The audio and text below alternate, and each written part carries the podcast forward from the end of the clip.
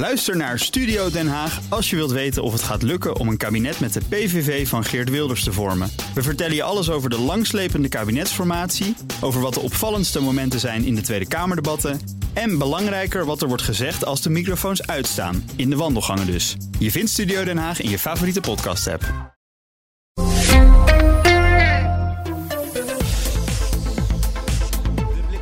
Komt vandaag van onze Europa-verslaggever Geert-Jan Haan. Die is momenteel in Den Haag. En daar sprak hij zojuist demissionair minister van Defensie Kajsa Ollongren. Zij is net terug uit Cyprus, waar wordt gewerkt aan een mogelijke humanitaire zeecorridor naar de Gazastrook.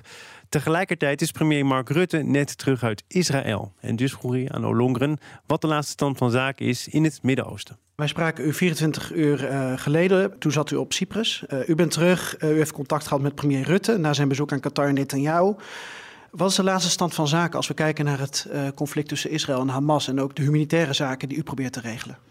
Ja, dat laatste, daar heb ik inderdaad ook contact over gehad met Rutte na onze bezoeken van gisteren. Er is vandaag ook een conferentie in Parijs die gaat over humanitaire hulp aan Gaza. Ziet dat er echt te weinig humanitaire hulp naar binnenkant via de Rafah-poort. Vandaar dat we nu met partners kijken of we ook een zeecorridor kunnen openen. Daar heb ik gisteren in Cyprus over gesproken. Dat is ook een van de redenen om een schip die kant op te sturen, die daar een rol in erbij zou kunnen gaan spelen. Ik maak me echt hele grote zorgen over de situatie daar ter plekke. En we blijven ook echt oproepen tot een gevechtspauze.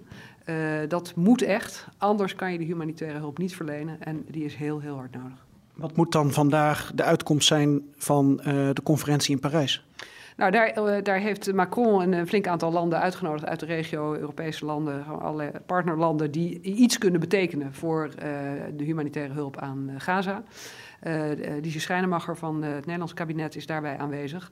En daar zal geïnventariseerd worden wie wat kan doen. En het benadrukt denk ik ook een beetje de urgentie die we nu zien. We weten eigenlijk niet goed, hè?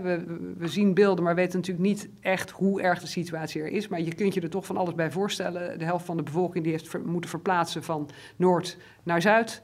Mensen zijn ontheemd, er is veel gebombardeerd. Er is een behoefte aan alles, van water en voedsel tot medische hulpgoederen en brandstof voor de ziekenhuizen. Dus ja, het kan eigenlijk geen dag meer wachten. Maakt u zich zorgen om een mogelijke tijdelijke bezetting van Israël in Noord-Gaza, omdat Netanyahu daarop hint? Welke informatie heeft u als kabinet ontvangen?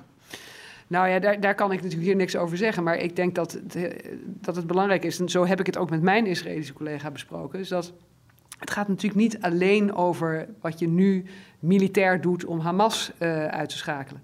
Het gaat natuurlijk ook over wat dan daarna. En ik denk dat de discussie ook moet verschuiven naar die vraag. En dat wij die vraag ook aan Israël mogen stellen.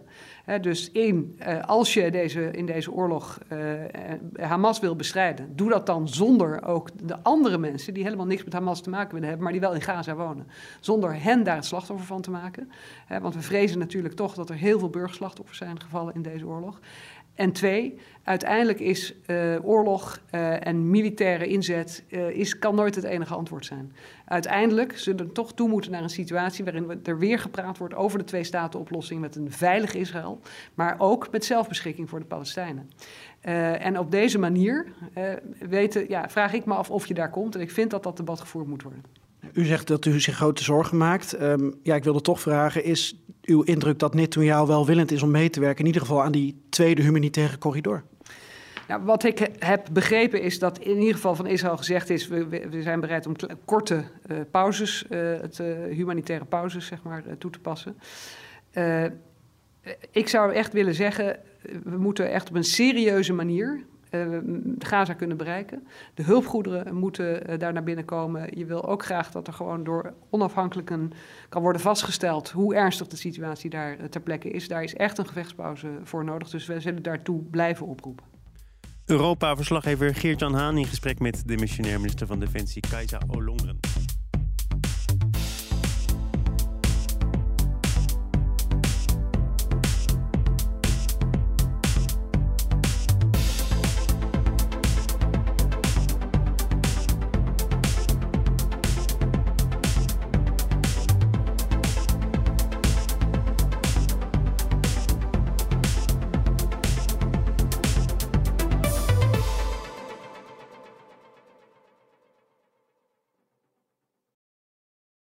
Ook Bas van Werven vind je in de BNR-app. Ja, je kunt live naar mij en Iwan luisteren tijdens de ochtendspits. Je krijgt een melding van Breaking News. En niet alleen onze podcast Ochtendnieuws, maar alle BNR-podcasts vind je in de app. Download nu de gratis BNR-app en blijf scherp.